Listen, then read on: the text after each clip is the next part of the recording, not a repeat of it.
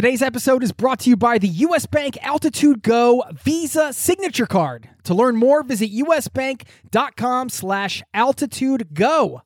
Today's episode is brought to you by Wise, the account that helps you manage your money around the world, which is huge for travelers. I've been a customer and a fan for 10 years. The Wise account helps you send, spend, and receive in different currencies fast, and they do it all without hidden fees or exchange rate markups. This service has been so critical for me in my life as a traveler, as a nomad, as somebody living abroad. And you can join 16 million customers and learn how the Wise account can help you out on the road at wise.com slash travel. That's wise, W-I-S-E dot com slash travel, or download the app.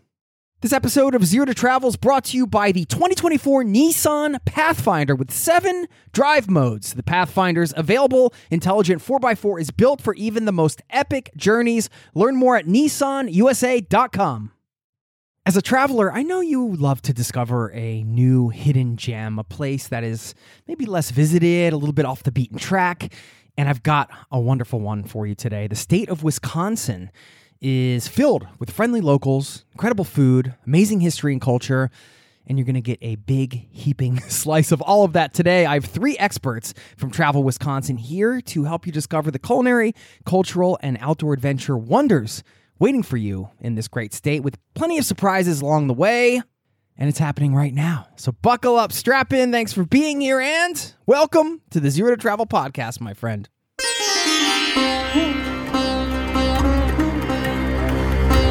You're listening to the Zero to Travel podcast, where we explore exciting travel based work, lifestyle, and business opportunities, helping you to achieve your wildest travel dreams. And now, your host, world wanderer and travel junkie, Jason Moore. Hey there, it's Jason with Zero to ZeroToTravel.com. Welcome to the show. Thanks for hanging out, letting me bring a little travel into your ears today. This is the show to help you travel the world on your terms, to fill your life with as much travel as you desire, no matter what your situation or experience. And I'm all about finding some new destinations for you to visit, some new things to discover. And the goal of this episode is to give you what every traveler wants some inspiration to come make memories and discover new unexpected adventures. In this case, we're talking about the state of Wisconsin. I feel like the Midwest in general is an all too often overlooked area of travel in the United States. I've had so many wonderful experiences traveling through the Midwest and specifically in Wisconsin, which we're talking about today. And this is your chance to discover some of those offerings. You're going to hear three segments. First, you'll hear from Anne Sayers, who shares why Wisconsin's culinary scene offers something special for everyone. You'll also discover some incredible immersive experiences that will allow you to not only connect with the local food scene, but also the local community. And these are some things I've never experienced and I've never even heard of until I recorded this episode. And these were the type of experiences that if you hear them, you're going to be like, yeah, I would totally do that. I'm ready to do that. Let me go do that right now. so I'm excited to share those with you. Next up after that, you'll hear from outdoor enthusiast Cassie Mordini who will share the variety of outdoor adventure opportunities in the Badger State from adrenaline pumping adventures that challenge you to more relaxed offerings that let you explore the natural world at your own pace, plus an epic trail that I just added to my personal bucket list. Never even heard of this one. Another amazing long distance trail that I have to do at some point in my life.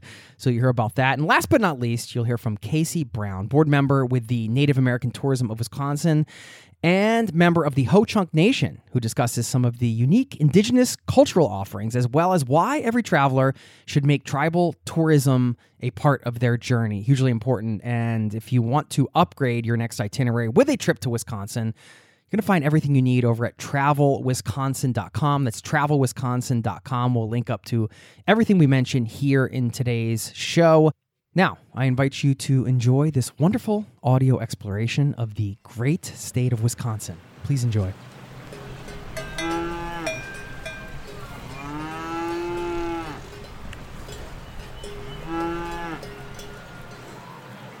Hello, I'm Anne Sayers. I'm the Secretary of Tourism here at the Wisconsin Department of Tourism, and we're really proud to be the home of Travel Wisconsin. That's the brand that helps encourage visitors to come experience Wisconsin and make their lifelong memories here. Thank you for coming on to the show, Anne. So great to have you here.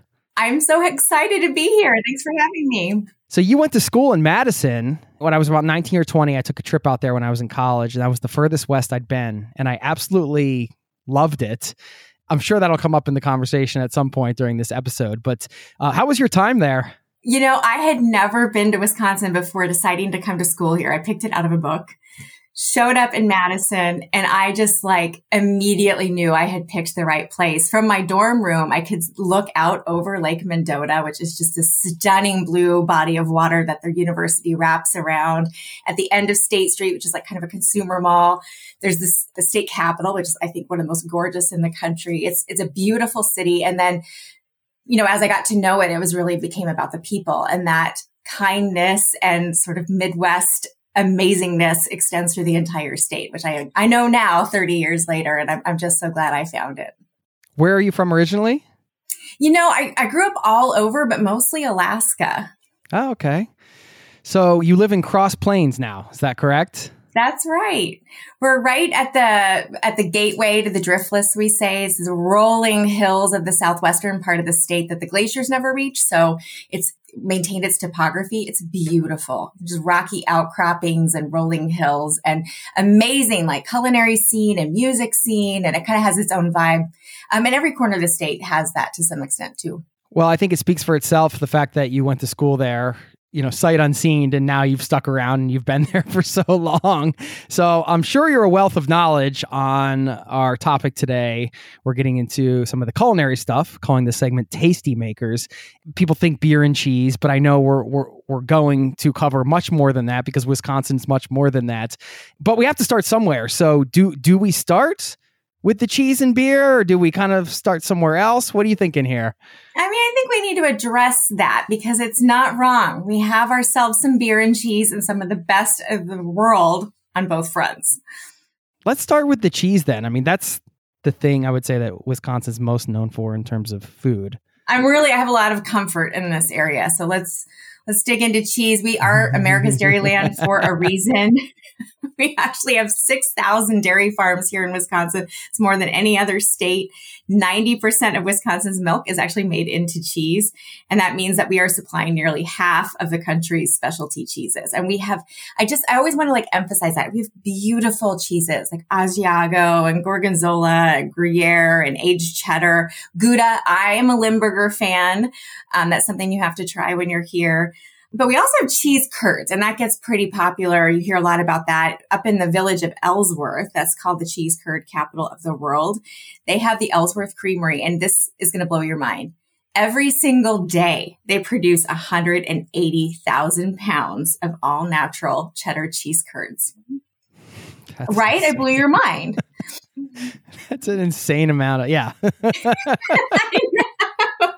so we have 600 varieties of cheeses we're making here in Wisconsin. We have 1,200 licensed cheesemakers, and we're the only state in the nation where you can actually receive a certification as a master cheesemaker. And that is some serious business. You have to have been training for at least 10 years to receive that title. Wow. That's that's really cool. I mean, I think one of the things as a traveler, of course, you go to a place and, and you want to experience some of the things they're known for, of course, but you want to experience them in an authentic way. So if, if you're talking to a traveler, which you are right now, you're talking to many travelers from all over and they're coming to Wisconsin and they want to, you know, get get the facts and learn about about cheese production and some of the things you shared, but they also want to kind of have a an experience with it. What would you recommend that would really get people kind of involved in, in the culture around it and, and getting people to try it? What are some of the experiences you'd recommend around yeah. cheese? I love that you're asking because you're exactly right. We see more and more that that is what visitors are looking for. And agritourism is a big part of what we offer here in Wisconsin. So you're not just eating it, although I recommend that part, but you also are having a chance to go out and you can milk a cow. Um, you can go to what we are really proud of here. We call them pizza farms but it's an evening on the farm with um, pizzas served with farm fresh ingredients, live music. They usually pair it with like a, a local brewery or a wine from a local winery, and the whole community and the and the visitors, everybody turns out, gets to know each other, meet the animals, pick some vegetables, um, and enjoy the fruits of the labor. We have a lot of things like that. We have lavender farms here in Wisconsin and I, um, they make lavender ice cream and lavender soaps and it's just, you know, it smells like heaven probably smells And um, it's a chance to to pick the lavender and take your selfies in the field, and um, really any part of our culinary heritage has a way that you can get out into it. You can put on a pair of waders and wade out into a cranberry bog like you're in the middle of an ocean spray commercial. We're going to talk about cranberries here, I think, in a minute. But uh, yeah, agro tourism, that was a term I wasn't familiar with actually until I started diving into the research. And is that something that's been a heavy focus for you guys? Because just thinking about milking a cow or being on one of these pizza farms, it's it's I think it's really healthy and positive for people of any age to kind of just go to the place where where the food comes from. You know, so you kind of have a deeper connection to the food, and you're kind of you know it's just something visceral. I'm on my uh, father-in-law's farm right now, actually, and we were just petting some sheep. It's just like just being close to animals and being around it. It, it just I think it's healthy and good. I do too. And I think that our travelers see that too. They want to travel with their values on their sleeve and they want to be more closely to connected to where their food comes from. Um, I recently visited a farm up in Onalaska, which is near La Crosse, and um, got to feed some hungry little baby goats it was so fun. That one guy ate two full bottles. And then later that day, he was going to go do yoga with uh, folks were coming to the farm for some goat yoga. He, they did rinse him off before he participated in goat yoga. He was quite sticky from the milk, but like how fun is that i had i mean you should see the pictures of me feeding this goat i'm smiling ear to ear and i know that that's how our visitors feel too just a chance to do that we don't we don't get to do that in the course of, of our daily lives and it's important to us is goat yoga a thing? Is that a Oh yes, that's a thing. So you um, put up a little fence, put all the people down uh, on their mats to do the yoga, and the goats just run around. They'll step on your tummy or be on your back during downward dog, lick your face. Very therapeutic and entertaining. Have you done it? I haven't. It's on I mean like probably top three bucket list items. Okay. That's amazing. And the pizza farm, I thought that was such a great idea when I read about that. And I was wondering if you could talk a little bit more about that experience because it sounds like, of course, you can say, well, this is such a trendy term. It's farm to table. But I feel like when you go to a place like Wisconsin, there are certain places that are special because it's always just kind of been that way. It's not necessarily like, hey, we're going out of our way to, um, you know, so source local and market this as farm fresh. It's like, well, this is just kind of the way we do things. But if you guys want to call it that, whatever. I mean, you're talking about going to farms and actually making a pizza from the ingredients that they picked that day, from my understanding. Is that correct? And it's kind of like a community driven thing? Yeah. I mean, you nailed the vibe exactly. We always say that um, we've been doing farm to table so long, we just call it eating. Um, and at these pizza farms, it's you you know you can help, you can be a part of it. You can pick the arugula and the cherry tomatoes. Um, you can even get in there and help you know slice some cheeses or help run the stone fired oven. Um, or you can just come with the family and enjoy what's going on on the farm and sip your brew and uh, wait for your pizza to arrive. But at the end of of the day, what you're having right there is what came from the farm that's right under your feet. And there's something that just makes the food tastes better and I think probably is even more nourishing in, in a couple different ways when you have an opportunity to do something like that. And then there's the piece where the community's all around you. So it is an event in Wisconsin. We, you know, going to the pizza farms kind of like, oh, that's the thing we're doing tonight. But it also is very natural. I mean, it's not like an unusual thing that we would, we would do something like that. Get, get out to a farm and enjoy um, what they've grown there.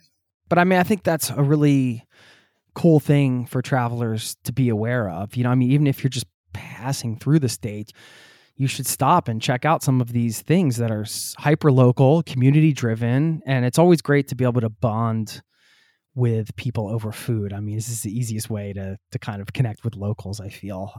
And of course, I guess beer falls under that category as well. So since we we're talking about the big the big two here, the cheese and beer, we might as well move in into the beer. And I was excited to learn that you guys have a beer trail. And I mean, maybe that's a place to start because it sounds like that covers a bit of some of the things that people can experience in terms of beer in Wisconsin. Yeah, we have been brewing beer since 1835. That's 13 years before we were even a state. We were already on top of the microbrew trend. Um, now we have more than 200 craft breweries in the state. We have a couple ones that folks will know, total iconic brands like um, uh, Kugels and New Glarus Brewing Company, um, and many, many more. So much in between, and, the, and even the big producers too that folks folks know and love.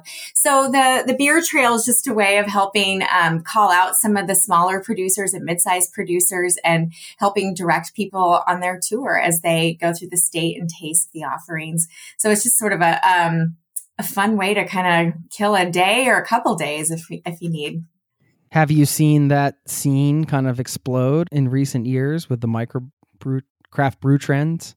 It's definitely exploding. I think that's a nationwide thing, but here in Wisconsin, um, we really have a lot of innovative takes on this. It really express the land that it comes from and our brewing traditions. We're actually home to the National Brewery Museum. That's in Potosi, a really fun city, home of Potosi beer.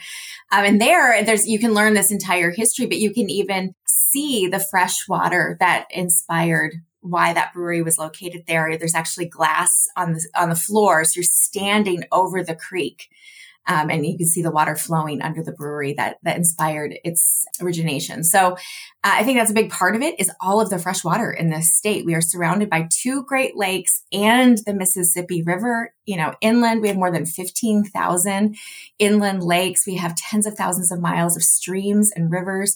So it's a it's a really natural connection, and, and of course this fertile soil. So uh, it makes a lot of sense that brewing is such a big part of who we are. And cranberries, I guess.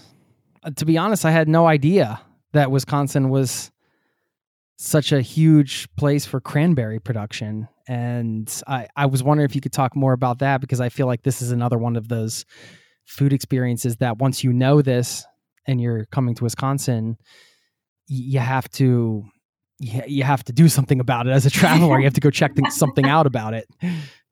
I, will admit I had no, I, I didn't have a pre-formed opinion about cranberries either before I arrived in Wisconsin and then was just blown away. I mean, it's such a beautiful fruit, right? And then the way that it's um, manufactured and harvested that we use these marshes.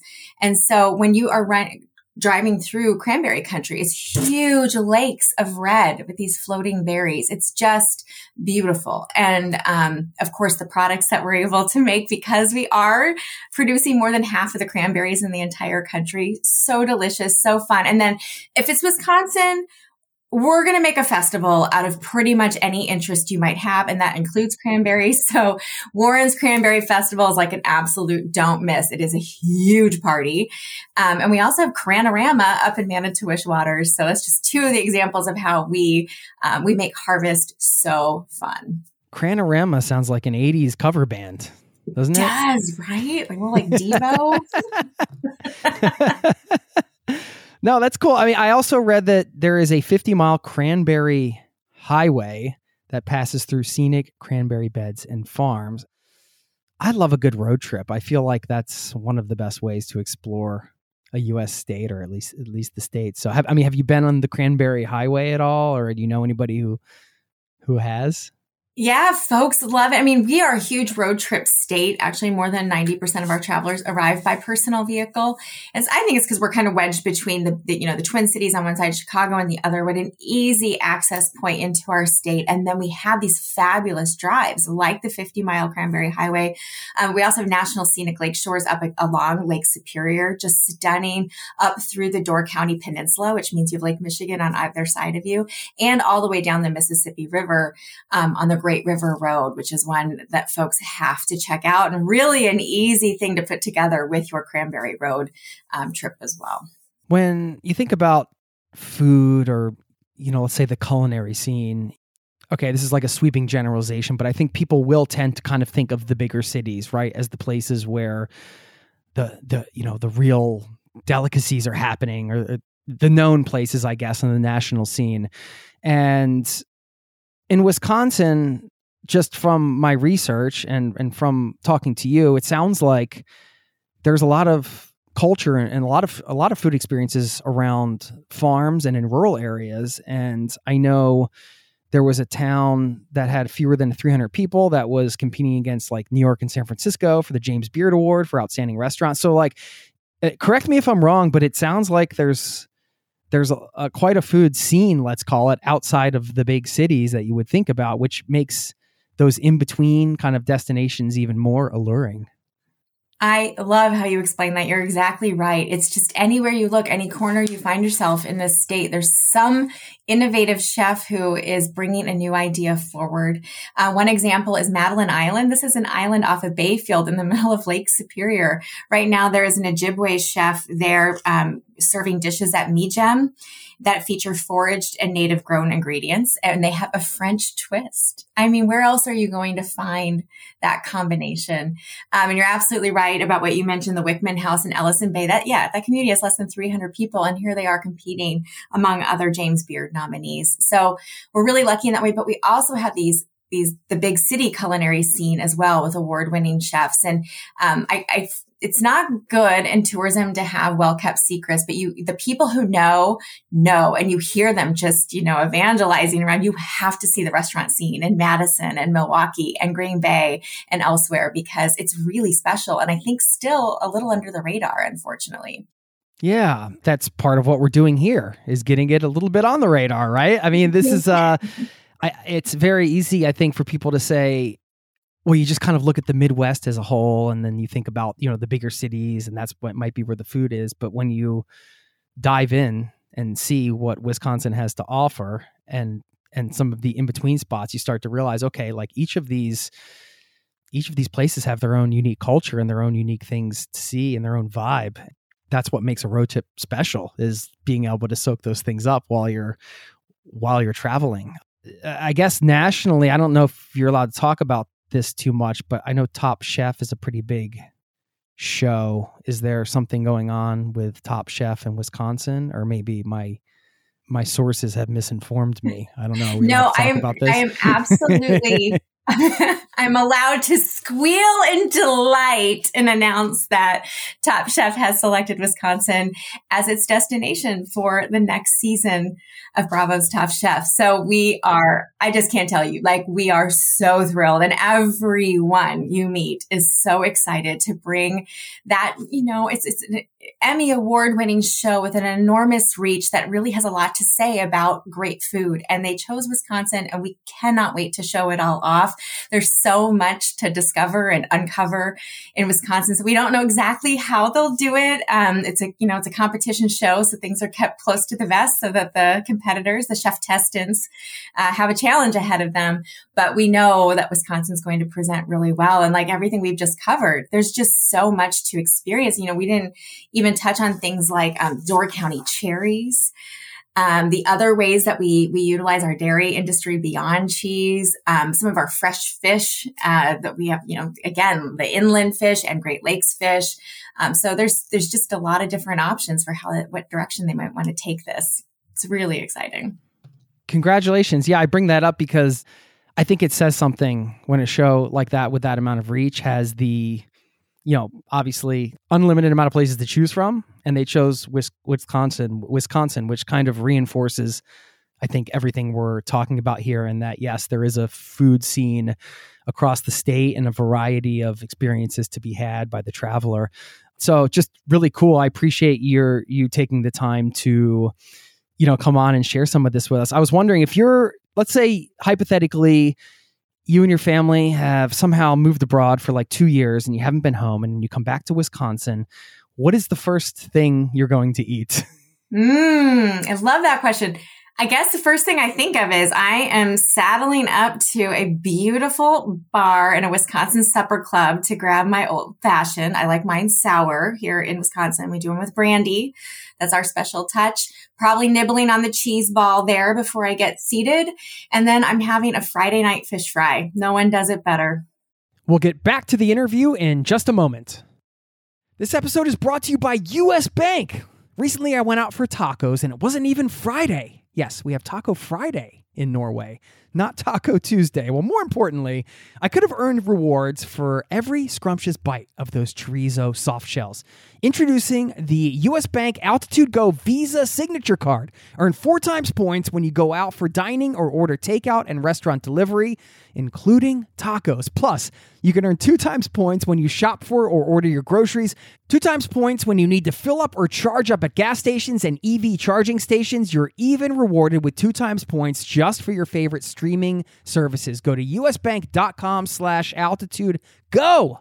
to learn more about how you can earn 20,000 bonus points worth $200 if you spend $1,000 in the first 90 days of opening your account. Win big with the US Bank Altitude Go Visa Signature Card. Visit usbank.com slash altitude go to apply. Limited time offer. The creditor and issuer of this card is U.S. Bank National Association, pursuant to a license from Visa USA Inc. Some restrictions may apply. This episode of Zero to Travel is presented by the 2024 Nissan Pathfinder. From muddy jungle paths and snowy trails to rolling sand dunes, the 2024 Nissan Pathfinder has the capability to take you to some of the most epic destinations on earth. We're excited to partner with Nissan because our listeners know we love to celebrate the joy of exploring the world and finding the best off the beaten path destinations to visit. And there's no better vehicle for that than the 2024 Nissan Pathfinder with seven drive modes. The Pathfinder's available intelligent 4x4 is built for even the most epic journeys, and it even has the best towing capacity in its class, up to 6,000 pounds so you can bring the fun with you. But Nissan also knows that it's not just about where you go. In a Pathfinder, the real fun comes from getting there. And that's something we love celebrating here on the Zero to Travel podcast. We believe that life is about finding that joy within the journey itself. And that's why we're thrilled to partner with Nissan to celebrate adventurers everywhere. So thanks again to Nissan for sponsoring this episode of Zero to Travel and for the reminder to chase bigger, better, more exciting adventures and enjoy the ride along the way. Learn more at nissanusa.com. Now, back to the show. Talk about the supper clubs. We didn't touch on that. Uh, we have a supper club tradition in Wisconsin that's so special. I think we have more than 260. So any corner of the state and they all have kind of their own take, their own vibe. Some are going to be kind of heavy on the taxidermy. Some are going to be heavy on old world uh, decorations. A lot of, most of them are just cozy as can be. It's just a place where the community gathers and kind of how I describe, there's always like, you know, like a gorgeous bar and great drinks. And then usually the Friday night fish fry. And then there's going to be ribs and steak um, and great sides. We're good at sides here, and um, it's it's just a, a tradition that. Um, is unique to us and we love it. And it's the kind of thing where as a visitor, you can feel like you've always done it. You will immediately feel at home in a Wisconsin supper club. Is it different than a restaurant somehow? Or yeah, I just was trying to understand the distinction so people know. I, it's it's not. It's a restaurant, but it has it's just a cozier feel. And there's kind of a way we do it. There's you know the the apps, the relish tray is a really common thing. The main dishes that you select from are usually similar, although everybody has their own take. And then it's also a really strong tradition at a supper club to end your evening with an ice cream drink, so a grasshopper or a pink squirrel. It's just um just kind of a, a different way of doing things. Got it. Okay. Did we miss any big culinary experiences that we would say, oh, how did we like we're smacking our heads later? How did we miss sharing that one? I just want to make sure people have the full picture here. well, there's definitely more, maybe when I should not let you go without hearing about is the fish boil. That home is in Door County and you have to check that out. It's an outdoor experience. The fish is boiled over a big open fire. At times there are enormous flames. The sound of that, the smell of that, the heat you feel come off of it. Um, and and all of the veggies are done together and um, kind of shared in a communal way afterwards. The the entire meal, uh, just just an ex- it's a it's kind of a spectacle meets good eating. Love it. And some Scandinavian roots, right? I'm in Norway, so I like the Scandinavian roots there. Exactly. You're exactly right. And we're home to 11 federally recognized tribes. So some of those native food ingredients meet our Scandinavian roots, our German roots. Uh, there's, there's a lot of, um, of interesting heritage and, and new cultures that are presenting too in our food all the time. And th- that mix of everything is just, it just keeps getting more interesting. Amazing. I mean, thank you so much for sharing your expertise today. Next time I'm on my way through Cross Plains, Wisconsin, I'm gonna I'm gonna uh, drop you a yes. line. Maybe we can hit up a pizza farm or something. that sounds great. We're also the headquarters of the Ice Age Trail, one of 11 federal trails in the entire country. Two of them are in Wisconsin, and the Ice Age Trail is headquartered here in Cross Plains. So yeah, we'll, we'll take a hike and enjoy some uh, Cross Plains original food. Love it. Thank you so much, Anne. Thanks for having me.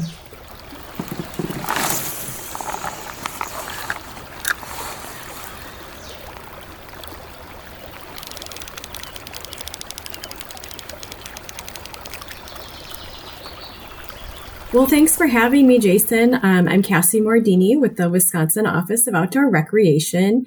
Uh, for them, I do community development and communications.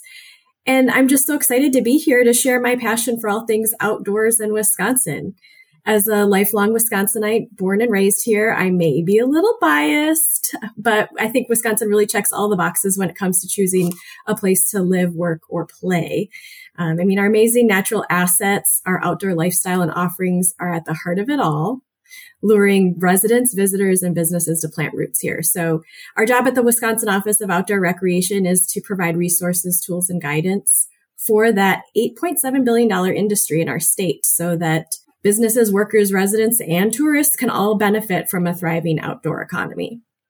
Awesome. Thank you for joining us here. And I know you have a personal love for the outdoors, so I wanted to hear a little bit about that because it's always nice when people are sharing. Be like, well, what's your what's your connection with the outdoors? What do you love about outdoor adventures? I'm definitely um, passionate about the outdoors myself. Um, I grew up in a rural area, and um, instead of taking you know world trips and vacationing, I spent um, most of my time in the woods behind the house, um, building forts and riding bikes down gravel roads. That's where my appreciation for our natural world started. Um, and since then, I've kept it up and people ask me what I like to do and I'll tell them anything outside. Um, I have a couple of kids and we love traveling the state, checking off the state parks and other outdoor destinations from our bucket list. Uh, it's just really fun to watch them explore the natural world too and all the great things Wisconsin has to offer. Yeah, I have two small kids, and it is so rewarding when you get them out and you see faces light up and just that connection uh, absolutely. nature. It's it's awesome. You know i feel like the midwest gets overlooked a lot in terms of outdoor adventures. People look to you know i mean it might be on the east coast beaches in florida or whatever or then they're right over in you know colorado or utah or whatever. So i'm just wondering you know why wisconsin? Why should people come to wisconsin to pursue outdoor adventures and have outdoor experiences? I know there's a lot of amazing stuff to offer but you're here to share it. So uh, maybe we can just start with that question. For sure. I mean wisconsin is overlooked when it comes to outdoor adventure but I like to think of Wisconsin as a diamond in the rough. And, and maybe it's a secret that's been kept a little too long. We're, we're ready to welcome everybody to experience all, all the amazing outdoor adventure in Wisconsin. And in fact, um, the outdoors is consistently cited a top reason for overnight stays in Wisconsin. So while it might be a little bit of a secret, it's getting out there. Um, and whether you want an adrenaline pumping kind of outdoor adventure or you know, something that challenges you, or maybe you're looking for a relaxing kind of immerse yourself in nature getaway. Wisconsin has something for everyone, an opportunity for you to experience it at your own pace. And it's not just that we have all these different opportunities. We have really unique standout opportunities at all ends of the spectrum. Okay. Well, we're going to dive into those. I think uh, the best way to break this down is by category. One thing I wanted to ask you first is I, I, live in Oslo, Norway, and one of the big perks I would say, or one of the things people talk about a lot, is there's so much access to nature nearby. And in terms of you know some of the bigger cities that people might visit, would you say in in Wisconsin you have pretty easy access to nature from some of the bigger metropolitan areas? Yeah, absolutely. Some of our larger metropolitan areas are well known for their uh, green spaces, urban green spaces. So even without leaving the city, there's parks that are offering, you know, play spaces, paddling opportunities, a lot of rivers in Wisconsin. I mean, we have 84,000 miles of rivers and streams and cities, metropolitan areas historically are located near water as a method of transportation. Um, and so those have been transformed into paddling routes or even uh, boating routes in some areas. So there's definitely, whether you're looking for, you know, a wilderness retreat, which, you know, Wisconsin does have a lot of rural spaces and a lot of wilderness. Um, the Chequamegon Nicolet National Forest uh, is well known for being able to kind of lose yourself in the forest, if you will, with one of those types of adventures. Whereas, you know, downtown Milwaukee, you could paddle the Milwaukee River, hop off your kayak, and, you know, take in a restaurant and some really great, you know, culinary experiences that match up with your outdoor adventure. I love that combination personally. It's I mean, I love when you can get away for days and just be you know, a bit isolated, let's say, but there's also something to be said about that that day where as a traveler you like you wake up you go kayaking or something like that and like later that evening you're at an awesome restaurant or just you know having having those two things together is always a, a joy. I think you know good food and stuff like that pairs well with hardy outdoor adventures of course. One of the things that got me really excited when i was doing some research on our segment was this ice age trail. I had no idea that you guys have I don't want to call it like an Appalachian trail within your state, but that's that were some of the comparisons on Travel Wisconsin that that were made in terms of it being a through hike and, and kind of this unique experience. And I was like, this is so cool. Like this is this is going on my bucket list. I don't know if you've hiked parts of it, if you can share a bit more about it, and we'll, we'll get into like a broader discussion on trails. But I'm just curious about that one. Yeah, absolutely. So just overall, the United States has 11 trails that are designated as national scenic trails. Two of them run through Wisconsin, and the Ice Age Trail is solely in Wisconsin. It doesn't cross over into any other state. So that's what makes this one really unique. Um, it's a 1200 mile footpath. So it's designated, most parts of it are designated solely for foot traffic. Um, there are some sections that cross over onto other trails or may have some on road connections, which then have some multi use um, opportunities. But for the most part, it's designated as a footpath, um, like the Appalachian Trail. And being so long and traversing the state, um, it does offer a lot of through hike opportunities. And the other cool thing about the Ice Age Trail, it's named that because this trail traces the uh, the border of the glacier that was last here in Wisconsin. So it has some really amazing geological formations that a hiker would experience when they travel this trail. It's really a one of a kind wonder. And the North Country Trail was the other one I read about. That's part of a larger trail that runs through some other states. That's right. So the North Country Trail uh, is a 4,800 mile trail that crosses eight states from North Dakota on the west all the way to Vermont on the east. Um, and 220 miles of that trail run through the northern portions of Wisconsin. So you're going to see some of the most beautiful North Woods taking you through the Chequamegon Nicolet National Forest, uh, some nature preserves. You're also going to see some pristine lakes. There are many, many lakes in the North Woods, babbling brooks and, and breathtaking waterfalls on this trail also. Okay. I know Wisconsin's home to Trek bikes. They're a huge company. I mean, yeah. seen bikes anywhere. You've probably seen a Trek bike. I am not surprised then that biking is a big thing. And I was reading about these ride centers and I was wondering if you could explain what those are because it sounds like for for bikers of pretty much any skill level, these can be a pretty cool thing to check out. Uh, have you been to one? What are they? How does it work? If you're a traveler passing through, can you just kind of explain how this might be a thing to check out or a resource? Yeah. So Trek was in fact born in Wisconsin. The company says they were born over beers in a barn, which is totally in Wisconsin nature. That sounds like how uh, a lot of businesses were started, right? yeah, that's true. um, and and their headquarters are still located in Waterloo, Wisconsin, just outside of Madison. But to your question about ride centers, this is um, an international designation from the International Mountain Biking Association. Okay. And so these are mountain bike trails, dirt trails that can be technical, flowy, um, and they're built by professional trail builders who then also work with local volunteers. Um, so from a backcountry adventure to what they call gravity trails that kind of, as you go down, it carries you up the next hill. Those can be expert type trails to, you know, beginner entry level because we want to make sure you know that there's an opportunity for everyone to enjoy and it, there's an entryway to the sport too.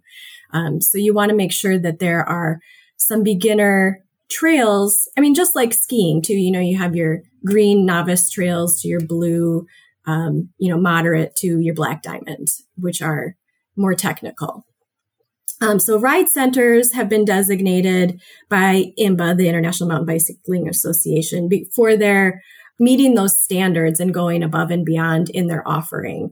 Um, so in Wisconsin, we have a bronze level ride center in the CAMBA trails. CAMBA stands for the Chequamegon Area Mountain Biking Association. So those are largely in the Chequamegon Nicolet National Forest. So you're going to have some solitude while you're out there biking, which is really cool. They have over 300 miles of trails. And some of them are in the forest, really technical uh, mountain biking, obviously some beginner trails as well. But then they also are utilizing some of these um, gravel roads that were historically used for logging, which forestry and logging is a, has been a major industry for Wisconsin for a long, long time. So now utilizing those logging roads for gravel biking and gravel bike packing, um, where you put all your gear on your bike, you ride during the day, and then you camp, and then you pick up and you go again, almost like a long distance canoe paddling type. Like in the boundary waters, you think of that as like the kind of canoe camping experience. Well, you can do that on bike as well. I love that. I'm a super fan of uh, the repurposing of, you know, old roads like that or places that you can now turn them into a place for recreation and an opportunity for people to get out into the outdoors. I mean, I think that says a lot about the infrastructure and the outdoor industry there and that they're putting a focus on creating trails like that for people because that takes effort, takes community effort, takes resources and money, and I think that's uh, super cool and uh, something, yeah, really great. Yeah, Wisconsinites are really dedicated to the outdoors. I mean, it's kind of it's core to our lifestyle, and so if there there's there are a lot of community level volunteers that are really putting their heart and soul into making these destinations for tourists, but I mean, it's, it's in their backyard. They get to take advantage of it too. And that's, that's what makes their quality of life so great. They get to experience, you know, the great outdoors on a daily basis. Sure. Is the connection pretty strong in terms of getting outside? Is that one of the core values, would you say, of uh, the residents? Is just get out quite a bit, being outside out Yeah, I think so. Um, I mean, that we turn everything into something outdoors. Um, you might think a lot of people tend to think of Wisconsin for our beer, cheese, and maybe the Green Bay Packers professional football team. But you know what? Even for a football game, we're going to tailgate outside. you know, we're going to spend some time in the in the fresh air, enjoying being outside. I mean, you always see the the people with their shirt off or something at the game. Like, How are they doing it? It's negative, whatever. No. well, that's right. We enjoy all four seasons. We're we're professionals at that. There you go. We've been on land for a little bit with trails, hiking trails, biking, and but well, we got to get on the water. Right? Absolutely. Tons of tons of water activities to choose from, and you can give us the reasons why. I mean, I know you're bordered by two of the world's largest lakes, of course. Uh, so there's a yeah plethora of opportunities, and I was wondering if you could share some of the highlights around the water sports, some of the things people should check out. Well, the like you mentioned, we have two Great Lakes that border us on two of our four sides. And the Apostle Islands National Lakeshore is in Lake Superior to our north. So at the very top of the state, there are a handful of islands that have been designated essentially a national park. Um, and it's one of the greatest natural wonders in Wisconsin, if not, you know, the United States, since it's been designated a national park. Um, a trip here, whether with family or on your own, is really extraordinary. It's 21 islands, and then there's 12 miles of mainland shoreline that are all in this park. And really the best way to explore them is on the water, either by kayak or there are ferries that operate tour boats that will take you to the different islands. And what's really interesting about the Apostle Islands is the formation the lake has made on these red sandstone cliffs. Um, there are sea caves that you can, by kayak, paddle through. And it's really an experience because obviously it's like going through a tunnel and it's dark. Take your glow sticks, your flashlights, your headlamps. Um, but it's really an you know, an interesting outdoor experience that you don't get in many places to be in the water in a tunnel, so to speak, a natural tunnel. And there are lots of different outfitters. We recommend you go with an outfitter because the Great Lakes are big water like the ocean and can be a little unpredictable with fast moving weather systems. So going with an outfitter or a guide is really the best way. Um, and you don't not going to get lost. They know exactly where they're going. Plus they can tell you all of the cool history of that place. Originally home to the Red Cliff Band of Lake Superior, Chippewa.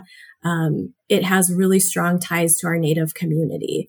And so hearing some of those stories, understanding the natural history of the place, it's really cool. Mm.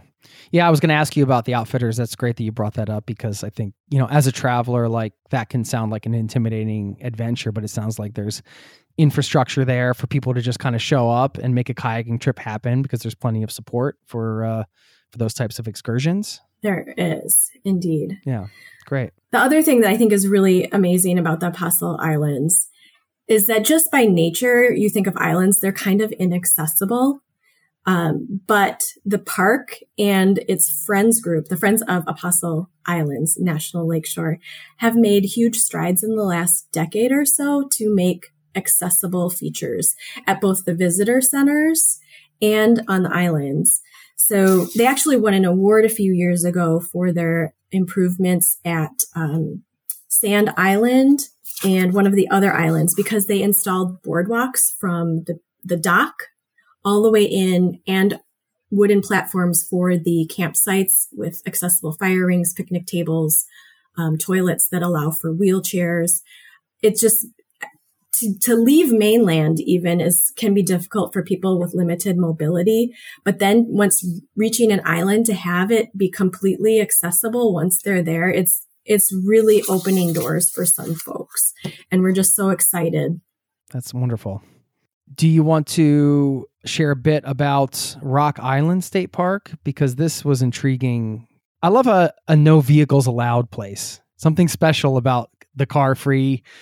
You don't hear the engines and all the hubbub when you go to a place like this. And there's there there are special places. And I was wondering if you've been, if you or if you could just share a bit about that. So I have to admit, this is still on my bucket list. I have not yet been to Rock Island, but I have friends who have gone and just rave about kind of that, like, like you said, like you're away from the hustle and bustle of the city. You're just there to, to take it all in. Um, so Rock Island State Park is part of the Door County Peninsula. It's kind of the thumb of Wisconsin. It's at the very tippy top and you have to take two ferries to get there because it's the second island protruding from that peninsula. So it's a little bit of a little bit of work to get there, but definitely worth it. You'll you'll be rewarded when you get there. Um, like all of the best places, it's a little right? work to get there, right? Absolutely. but like you said, there's no vehicles allowed. It's a true escape from the busyness of everyday life. It has rustic campsites, hiking trails, a swimming beach, miles of shoreline to explore. And they also have a historic lighthouse there that they offer tours every day during peak season, which being so remote, you would think you might not be able to have a tour guide type experience there, but in fact you can, and you can see that lighthouse. That sounds like a bucket list item for me. Indeed. Adding it right now. Okay. I'm not a big fisherman, but I I appreciate it. I mean, we would be remiss to not talk about fishing in Wisconsin, right? Yeah. Um, I think I already mentioned our 84,000 miles of rivers and streams. Um, we also have 15,000 inland lakes. So like anywhere you turn, there's, there's some water where you can drop a line. In particular, the driftless region of the state. So we talked about the Ice Age Trail earlier, that, that boundary where the last glacier ended. Well, the driftless region is the portion of the state and other states nearby where the glacier did not touch. So it's rolling hills, valleys. And in those valleys are some really amazing cold water streams known for trout fishing. Um, in fact, I think Wisconsin's driftless region has one of the largest concentrations of cold water trout streams. And so it is a destination for anglers. Fly fishing or otherwise, uh, folks really enjoy this region for fishing. Lake life. I know that's a big part of local life.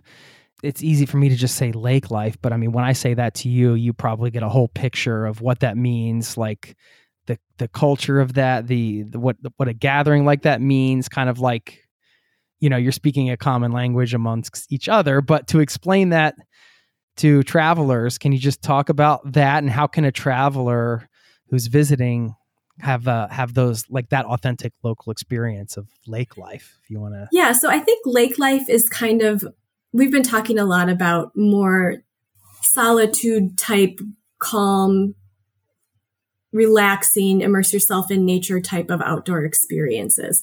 Whereas lake life is still that but with you know the modern conveniences um, you know you've got your cabin that's right on the lake there's a pier you can run and jump off the pier if you want. You might have a boat or a kayak there to, you know, take yourself out on the lake. It's more leisurely, just letting the sun soak your skin, jumping in when you get hot, splashing around.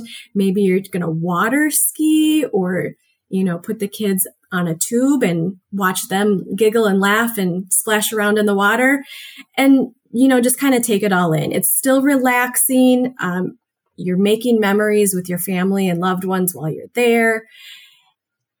And it's but it's fun. I mean, it's it's it's a different kind of fun, but you know, I wouldn't trade it for the world taking a weekend away and just doing lake life. we'll get back to the interview in just a moment. Would you love to have an incredible cup of coffee every day? I've tried it all. I've done the pour over, I've done the French press but I tasted an AeroPress coffee many years ago and immediately I was sold. I had to get one. AeroPress is a patented three in one brew technology. This combines the flavor benefits of espresso, pour over, and French press all into one compact portable device built for travel or home. I love things you can use in both places. This device has over 55,000 five star reviews in over 60 countries. AeroPress is the best reviewed coffee press on the planet. I've owned one for so many years. I don't even remember how long it's been. And they are under 50 bucks. So they also make an exceptional gift. Thoughtful, proven, tasty, and travel oriented. Who wouldn't love that? Now, you get 20% off just for being a listener of this show at aeropress.com slash zero to travel. That's aeropress, A-E-R-O-P-R-E-S-S dot com slash zero to travel. That will save you 20% on checkout. Thanks to AeroPress for supporting today's show. Hey, it's Jason here. Did you know you are invited to join the first ever Zero to Travel community trip? Yes, we're planning a trip together. We're headed to Morocco November 30th through December 9th. And you can get all the details at zerototravel.com slash trip. It's open for booking now. We have 13 spots left at the time of this recording. And you have until the end of March to book. So, if you're interested in traveling with an amazing community, this community, a small group of people on an incredible journey through Morocco together with me, Sign up over there at zerototravel.com slash trip to get all the details. Thanks for listening and hope to see you there.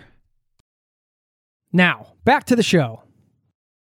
For all of the things we discussed, I'm wondering for you personally, what maybe the top one or two experiences. And you mentioned like Rock Island being on your bucket list, right? Eh, share whatever you want here. Like if you want to share maybe a personal experience of something that has felt has had you and your family or just you feel really connected to nature in Wisconsin? Something that that you kind of jumps to mind that you still think about to this day, and maybe like a one can't miss thing. Like if you were traveling through, like you got to go do this.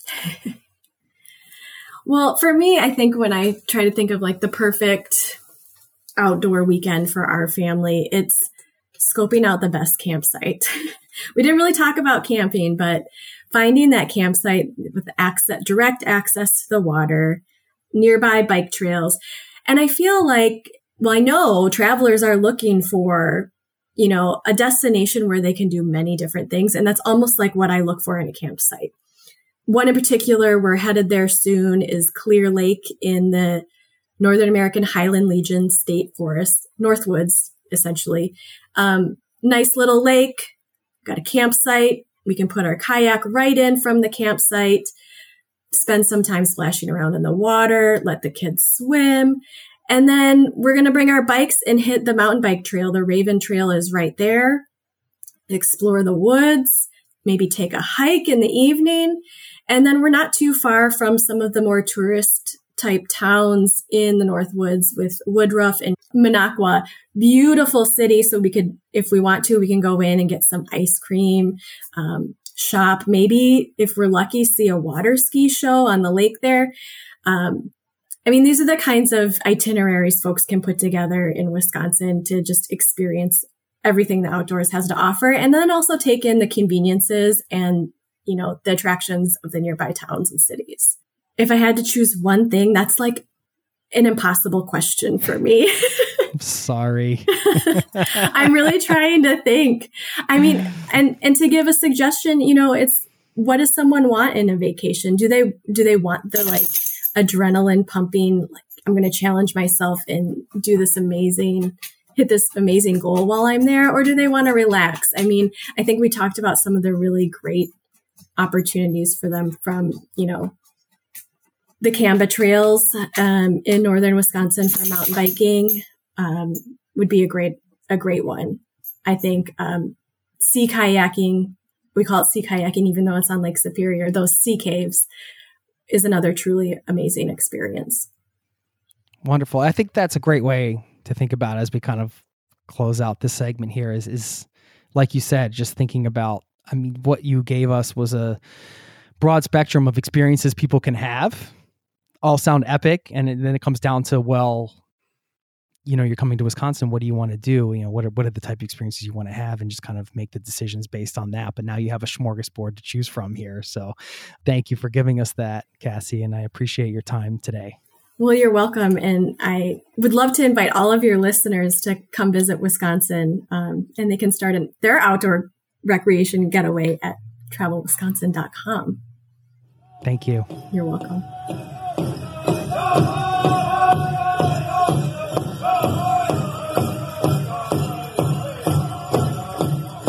my name is Casey Brown, and I'm the Executive Public Relations Officer for the Ho Chunk Nation, and I'm also the Ho Chunk Nation board member for Native American Tourism of Wisconsin.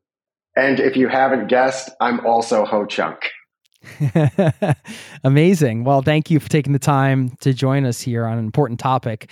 Just wanted to learn a bit more about Ho Chunk, and I I saw on the Ho Chunk website.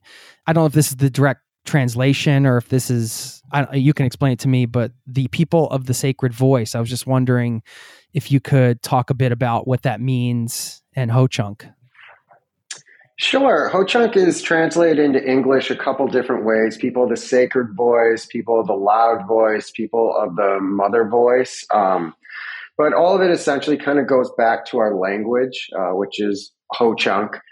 And Ho Chunk, um, the best way to describe it is much like Latin is to the Romance languages, Ho Chunk is to the Siouan languages. So uh, our language is a root language for many other languages. Uh, for instance, when I was young, I remember going out to the Dakotas and talking to, uh, I was with my father, who was head of our Department of Natural Resources for the tribe and I was speaking with an elder, gray haired guy. I was a little kid, and he kept calling me grandfather.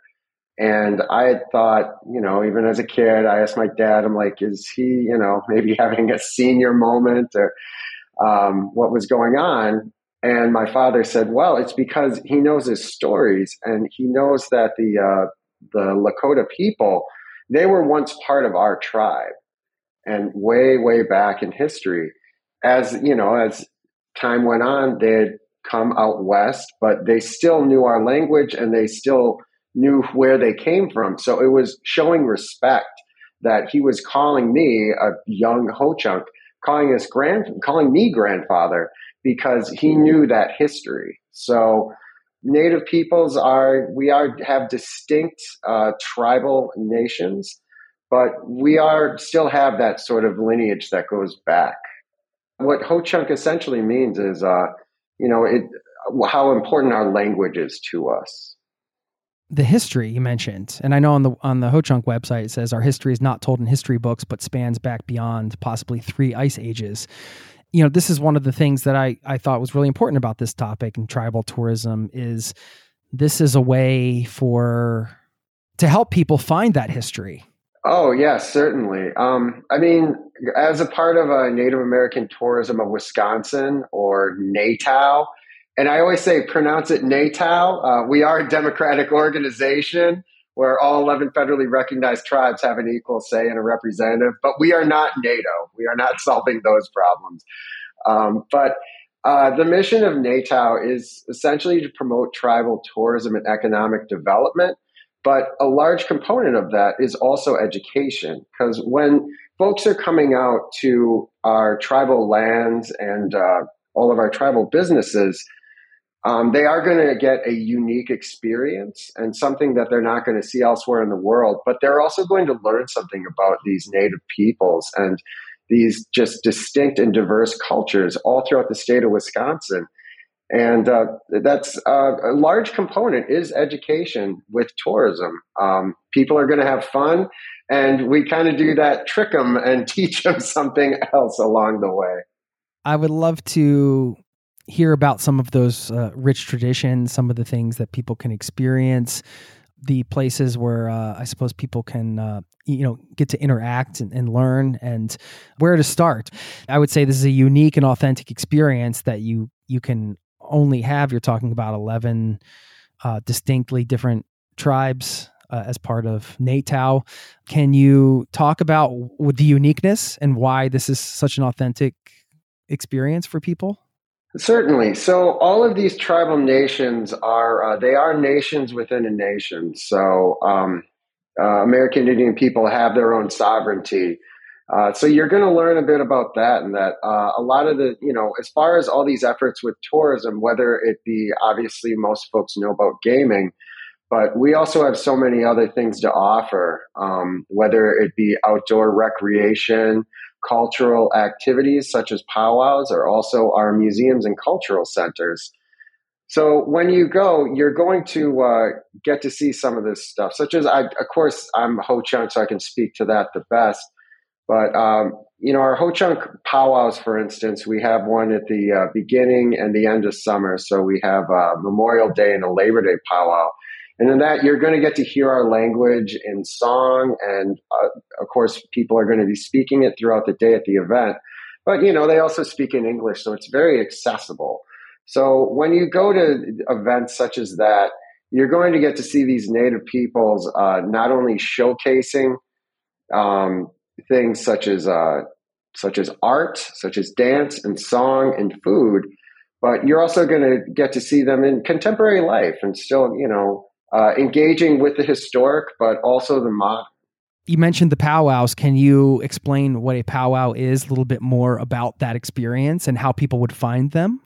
So, the NATOW website as well as the NATOW Facebook page are two great places that we're always uploading and uh, keeping up to date with events that are happening, such as um, all of the powwows that are going on because every tribe sort of every tribe runs their own powwow and they all do it differently of course is all these tribes have their own um, their own distinct tribal governments and how they run it.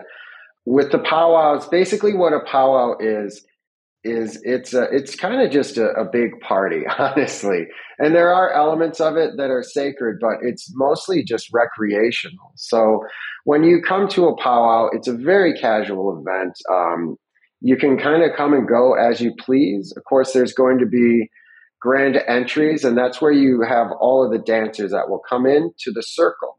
So as soon as you walk into an arena, whether it be one that's outdoors, whether it's a, a permanent arena like we have in Black River Falls at our Andrew Blackhawk Memorial Powwow Grounds, that's a permanent space where you walk in there and you're going to see a big circle. And in the center, that's where we have our drums.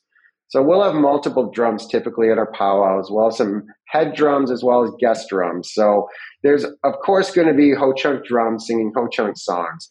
But we also have other tribes that will come in So we do other intertribal songs where everyone can come down, not just uh, native folks, but anyone in the audience is open to come and dance at some point of the day. So at the powwow, you'll have a grand entry where you have all the different types of dancers, everything from fancy dancers, which is a more modern type of dance, to more traditional dancers with traditional uh, clothing and regalia on. So when you come to the powwow, you'll get to see all the dancers, you'll get to hear the songs, and throughout the day they'll have they'll showcase different different types or styles of dance, whether it be male or female fancy, or females have jingle dress dancers where if you've ever been to a powwow, you can hear them walking from a mile away. It's kind of shake, shake, shake, and it kind of sounds like rain. Uh, but around the arena, you're also going to see vendors, and that's an, also a very big component of the powwow. Is we'll have uh, at our powwows and all the powwows are going to have folks from that tribal nation as well as other people that honestly I just got a call. We have people that hit the powwow trail in the summer all the way from New Mexico, Arizona that will be coming up to Wisconsin to sell some of what they have, whether it be jewelry or other artisan uh, crafts. And so you get a little taste of that, not only of the place that you're at, but also other native people from around the area and from around the country. So it's a it's a really fun, it's a learning experience, and you get to go there and get to interact with it, and you know meet native folks, and of course it's uh it's just a fun time. And oh the food, how can I forget the food?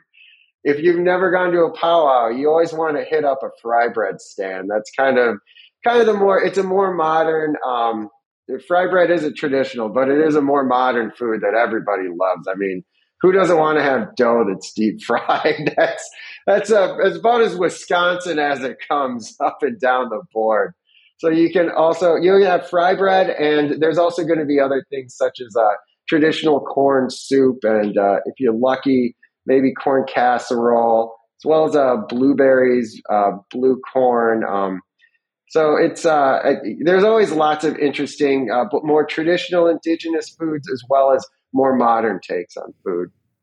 Yeah, it sounds like an incredible experience, and I, I think that it's a huge missed opportunity to travel to Wisconsin and to not experience indigenous culture. I, I mean, I think that uh, I'm so glad to see that. I don't know what your thought is on this, but it seems like it hasn't been talked enough about over the years, and now it's becoming more of a. I guess uh, people are are talking about tribal tourism more, and the, that these are experiences that travelers should have, and they're unique experiences, but also opportunities, as you mentioned, to, learn, to learn a part of history that's important to learn, and that isn't necessarily taught everywhere. And I just think a traveler will be missing a huge opportunity to to not take in some of these experiences. I, I'm just wondering for uh, on your side, what does what does tourism do for the tribal nations? How does it how does it support? How does it help? Just so people can understand. Uh, additionally, other reasons why this matters. So one thing that is distinctively different um, with as far as our tourism efforts from our tribes and our tribal governments is for instance, when you're going to a, a gaming facility or a restaurant or a campground or an RV park that's owned by a tribal nation, uh, that money that you're spending, it's not just going to, you know, like a business where there's a couple fat cats at the top and, you know, then they distribute it down. Um, how Indian gaming in the United States is set up is the majority of that funding is going towards things that help tribal government uh, give back to its people. So, that those funds, the money that you're spending there, uh, that all goes to education, social services, healthcare, housing, government infrastructure, stuff that's going to help our people.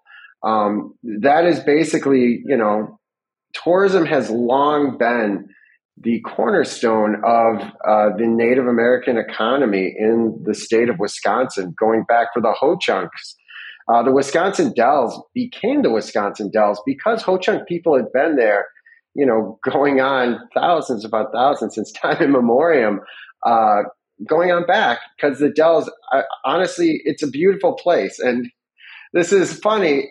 I have talked with uh, some youth and some kids that you know think Wisconsin Dells is all water slides and uh, roller coasters, and are actually surprised to go out and see the natural beauty of the Dells.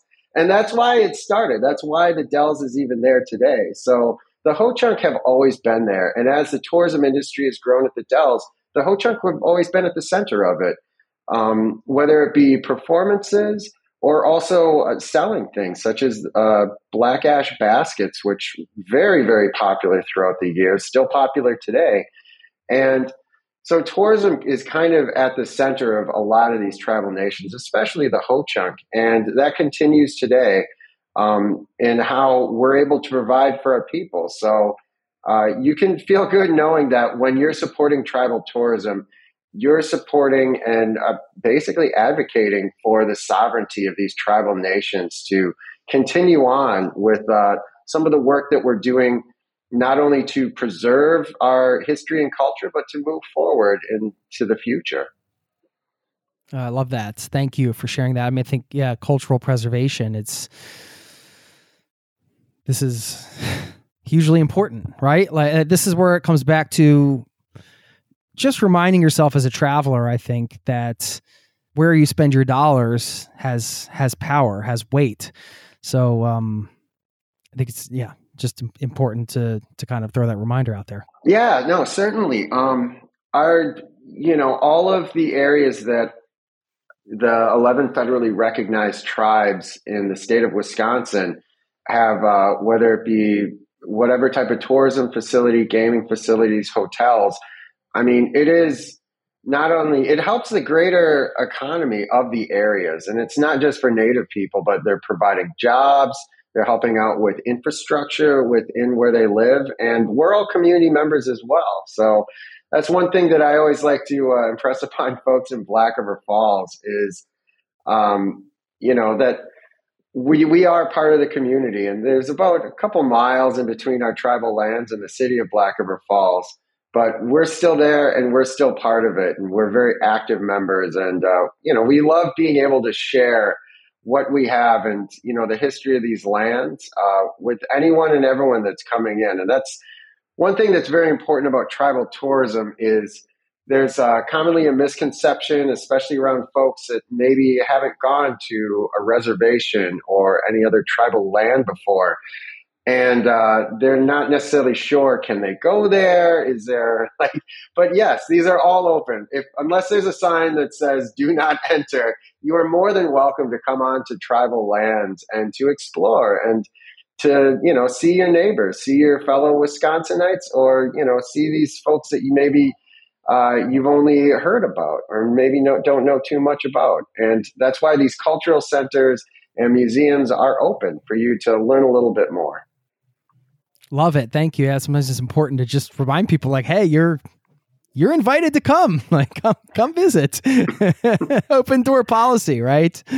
Yeah, we are more than happy to uh, be happy to uh, you know welcome anyone there uh, tourism, any type of guest coming in, of course. Yeah, and I know tourism gives you the opportunity to, to talk about your history, the land, the culture. What are the type of questions that people come out and ask? Yeah, um, folks are always asking, um, you know, about uh, tribal histories and, um, you know, um, just they want to know more about, uh, and uh, folks are, you know, just as we were talking before about people not knowing so much about Native American history, even in this country that's one thing that we we can offer is just showing that these, uh, especially the Ho Chunk, we've been here since the ice ages. Our stories take us all the way back to the ice ages, so we know Wisconsin very very well, and we have um, different parts. You know, we've had villages and sacred spots, mounds. They are all over the state of Wisconsin, and that's part of who we are, and that's part of our history. So lots of folks are always intrigued by that and interested in knowing, you know, as you know, before uh, before you know pre-colonial times, what was this area like? What was important to you? What was uh, why did you stick around? I mean, the Ho Chunk were removed numerous times by the federal government. And basically, the Ho Chunk, as soon as the Indian agents or uh, whatever government agents took them and pushed them on to another uh, state or across the country, we have Ho Chunk of people that are so stubborn, they just picked up and walked right back to Wisconsin. I mean, if you want to have a testament to how wonderful Wisconsin is, the Ho Chunk would travel hundreds of miles back by foot, by water, just to get back to our state because it means that uh, so much to us. So it's it's always good, and people are always asking about that and what it means to us, like where we are and the significance of it. Mm. I want to make sure that people know NATOW also has a really nice travel guide, and I can link up to that in the show notes, and that's available at any travel destination throughout the state, which is also great. Can you? I don't know if it's a song or a story. Can can you share something from Ho Chunk the uh, that gives us a sense of the the language or uh, perhaps a saying or something that that means yeah, something you to hit my you? Achilles Or heel. I'm terrible at language, and I, I, that is that is my, my one area that I'm. Uh, yeah, I I'm lacking. I'm I'm getting better at it, but uh, I've I've been trying not to commit myself to tape on saying anything. that, that's okay. I mean, really, anything you can share that gives us a you know something that's meaningful to you around Ho Chunk culture. Sure. Um, I guess uh, one of the things that we definitely talk about and is uh, is very important. Um, most recently, actually, in my work as the executive public relations officer for the Ho Chunk Nation, uh, within the last couple years, working with the Wisconsin Historical Society, uh, we helped to recover two dugout canoes that were found in Lake Mendota, just north of Madison. And uh, one of the things that is uh, important to, I mean, waterways have always been important to the Ho Chunk people, as well as, you know, the Madison, which we call Des And Des is, uh, means four lakes or four waterway or four bodies of water in Madison. So the Des area, which is the four lakes of uh, Madison, um, we've always been here. And anyways, with the canoes, we have stories going far back about us traversing the waters in dugout canoes. And one of the things that was uh, has been so impactful for me is uh, I was actually in Chicago once COVID restrictions were starting to lessen, and a uh, Wayne Valliere, who is from the Lac du Flambeau, Lake of the Torches uh, area, and that tribe, he's a master canoe builder, and I helped. Um, I only meant to go one day and I ended up doing it a month and helping to build a birch bark canoe. Really? And I, yeah, so I was in Chicago and it was a bunch of me and Wisconsin natives just talking and building a birch bark canoe, which I hadn't really helped out with a canoe since I was a child. I think I was sweeping up, you know, just sawdust. But I helped with the canoe and, you know, I, I'm kind of handy, uh, you know, in, uh, with wood. So, I was able to help that. And, you know, Wayne expressed to me, you know, he's like, put your hands on the canoe. And he goes, he probably called me Brown Bear. and uh, he's like, Brown Bear. He's like, this is, this is part of you that's going into this canoe. There's part of you that made this canoe happen and brought its construction together. So there's going to be part of you in this canoe forever. And, you know, that was pretty meaningful to me to think that all the people that helped out, you know, getting all the the items to make this canoe were going to be uh, part of it. And it was wonderful when we took it to the water and actually checked it out and made sure it floated, and surely it did. But getting back to the recovery of the canoes, during the last canoe recovery, I was on the shore when it came up. And um, I had heard about these canoes. My father was head of our Department of Natural Resources. So I've gone to lots of mounds. I surveyed mounds with him when I was a kid. So I've seen these things that are very, very old, and it's always been a part of my life. But this canoe coming up out of the water that um, just because of the circumstances, it started peeking out And whoever put it into the ground and put it into the water, like where it was, never expected for it to be found or to perhaps come out. And it did. And it was a 3,000 year old canoe. And standing there and just leaning over and touching that canoe, it really hit me because everyone talks about, you know, seven generations behind and seven generations into the future. But someone that I'm related to had built that canoe and 3,000 years ago had put that same effort that I put into a canoe and they had touched it and they'd put part of themselves into it. And I was now touching that same thing. I would never know them. They would never know me, but we had that one moment where we were connected. And it's things like that and that connection to the historic and the present and the future that um, these, you know, these objects and these areas of Wisconsin, which is what's so important. And it just, for me, that was very overwhelming. And to be able to share that connection with our history and to where we are today and the importance of all these tribal lands and these stories, um, it's, it's really meaningful.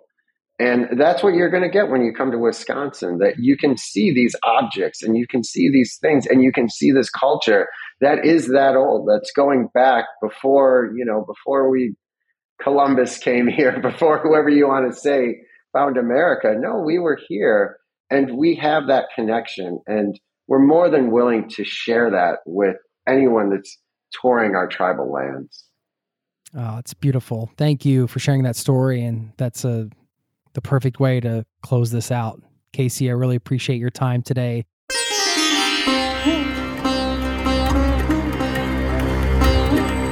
Special thanks to Anne, Cassie, and Casey for stopping by and offering up their expertise. If you are ready to explore the wonders of Wisconsin, like I am after listening to all of those incredible experiences you can have, be sure to visit travelwisconsin.com for everything you need to plan your first or next trip. I'll leave you with a quote from a famous Wisconsinite, Frank Lloyd Wright. I love this one. He said, Space is the breath of art. Beautiful. Thanks for listening, and I'll see you next time. Peace and love to you and yours. Cheers. This podcast has been brought to you by ZeroToTravel.com. Ideas and advice to make your travel dreams a reality.